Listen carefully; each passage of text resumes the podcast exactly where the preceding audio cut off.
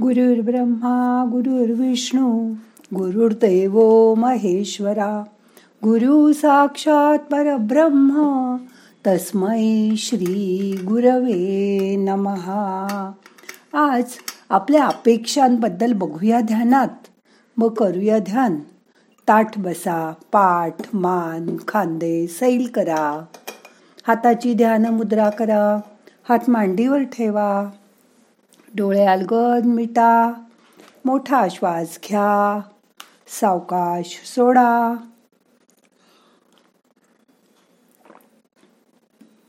आपल्या अपेक्षा नेहमी वाढतच असतात. आपल्या आजूबाजूला वावरताना. अशी काही माणसं आपल्याला दिसतात की ज्यांना सतत इतर लोकांकडून स्वतःचं कौतुक व्हावं. असं वाटतं. आणि ते ती आपली गरजच आहे असं मानतात. सगळ्यांनी सतत कौतुक करत असलेल्या कामाबद्दल केलंच पाहिजे.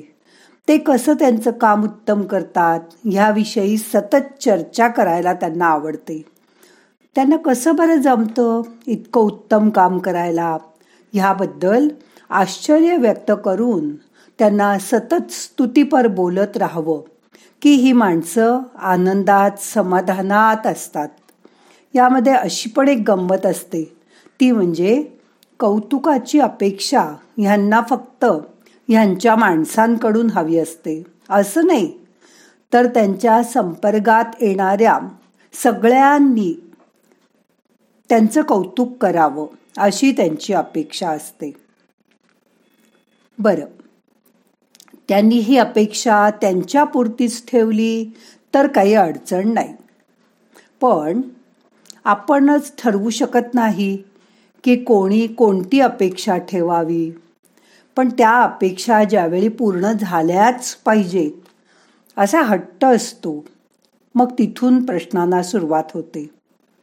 सतत त्यांचं कौतुक ही त्यांची अपेक्षा ज्यावेळी समोरचा पूर्ण करत नाही त्यावेळी व त्यांची चिडचिड त्या माणसाला टोमणे मारणं कुचकट बोलणं लागट बोलणं किंवा मग सरळ त्या व्यक्तीकडे दुर्लक्ष करणं अशा गोष्टी सुरू होतात.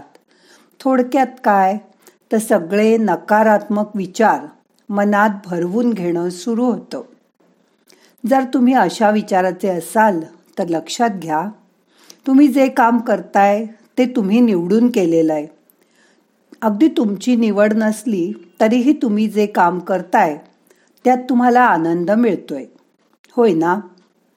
अगदी कर्तव्य म्हणून जरी तुम्ही ते करत असलात तरीही नाण्याला दुसरी बाजू असतेच. त्याप्रमाणे त्या कर्तव्याबरोबरच येणारी दुसरी बाजू म्हणजे सुख. तुम्ही ते उपभोगतच असता.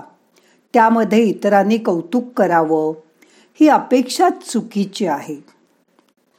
जर तुम्ही तुमच्या आवडीचं मनासारखं काम करत असाल तर त्याचा आनंद समाधान तुम्हाला मिळतच असतं.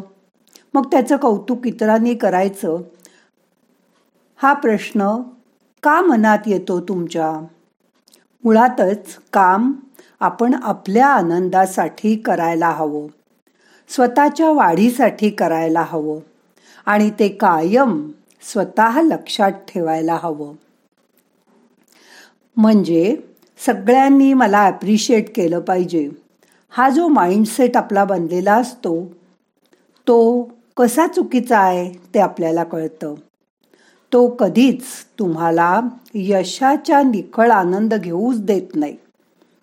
कारण तुम्ही यशाची व्याख्या दुसऱ्यांनी केलेलं कौतुक. अशीच ठरवता त्यामुळे यश तुमचं असलं तरी त्यापासून होणारा आनंद मात्र तुमच्या मालकीचा नसतो.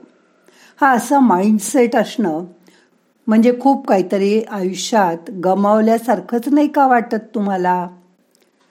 मुळात अपेक्षाच चुकीची असली तर का म्हणून तुमच्या गोष्टीचं रोज कोण आणि कौतुक किती करेल? त्यांनाही त्यांचे व्याप असतातच ना? ह्या अशा माइंडसेटमुळे वागण्यामुळे तुम्ही समाजापासून माणसांपासून दूर जाता.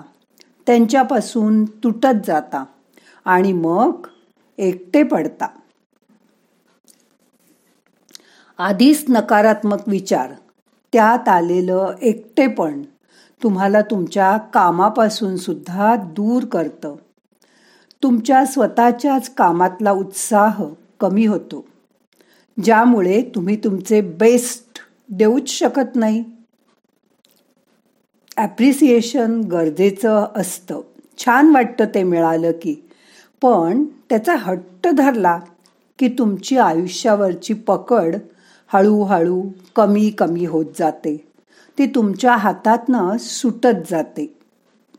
बघा काम करायचं ते स्वतःला आनंद देण्यासाठी. कर्तव्य करायचं ते स्वतःला कोणताही अपराधी भाव येऊ नये. मनाला कुठलीही टोचणी लागू नये म्हणून. यात दुसऱ्या कोणाचा काहीच आविर्भाव नाहीये अंतर्भाव पण नाहीये. एक गोष्ट कायम लक्षात ठेवायची. माझं काम हेच माझा आनंद. बस इतकंच.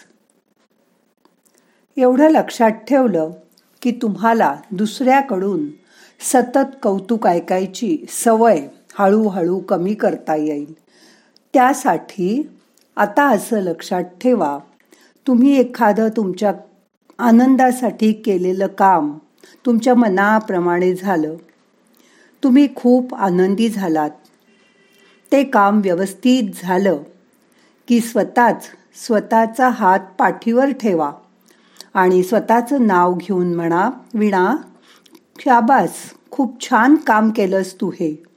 असं म्हटल्यानंतर तुमचं मन पूर्णपणे समाधानाने भरून जाईल.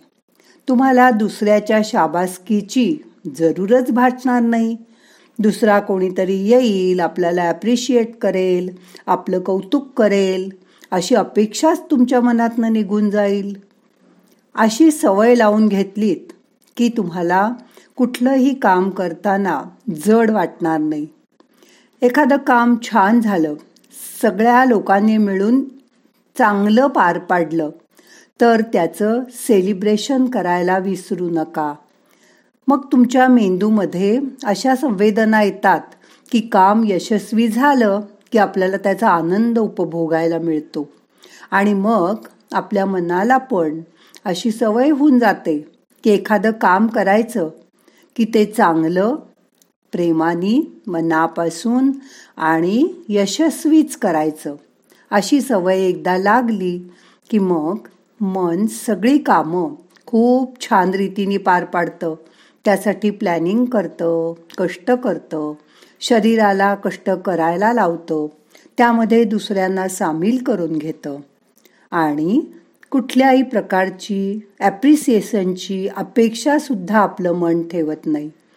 अशी मनाचा माइंडसेट बदलायची तुम्ही तयारी करा आणि तसं प्रत्यक्षात आणायचा प्रयत्न करा. बघा छान वाटेल तुम्हाला. आता आपल्याला पाच मिनटं शांत बसायचंय आणि ह्यावर विचार करायचा आहे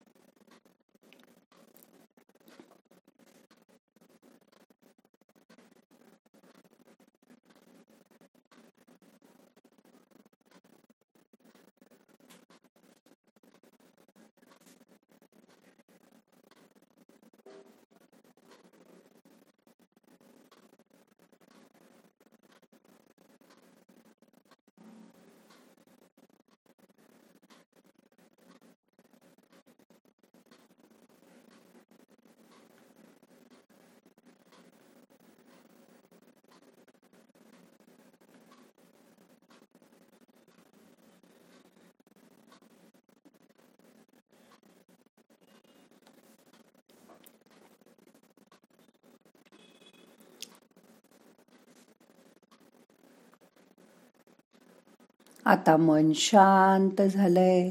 आता आजचं ध्यान संपवायचंय. सावकाश मसाज करून डोळे उघडा. प्रार्थना म्हणूया. नाहम करता हरि करता हरि करता हि केवलम. ओम शांती शांती शांती.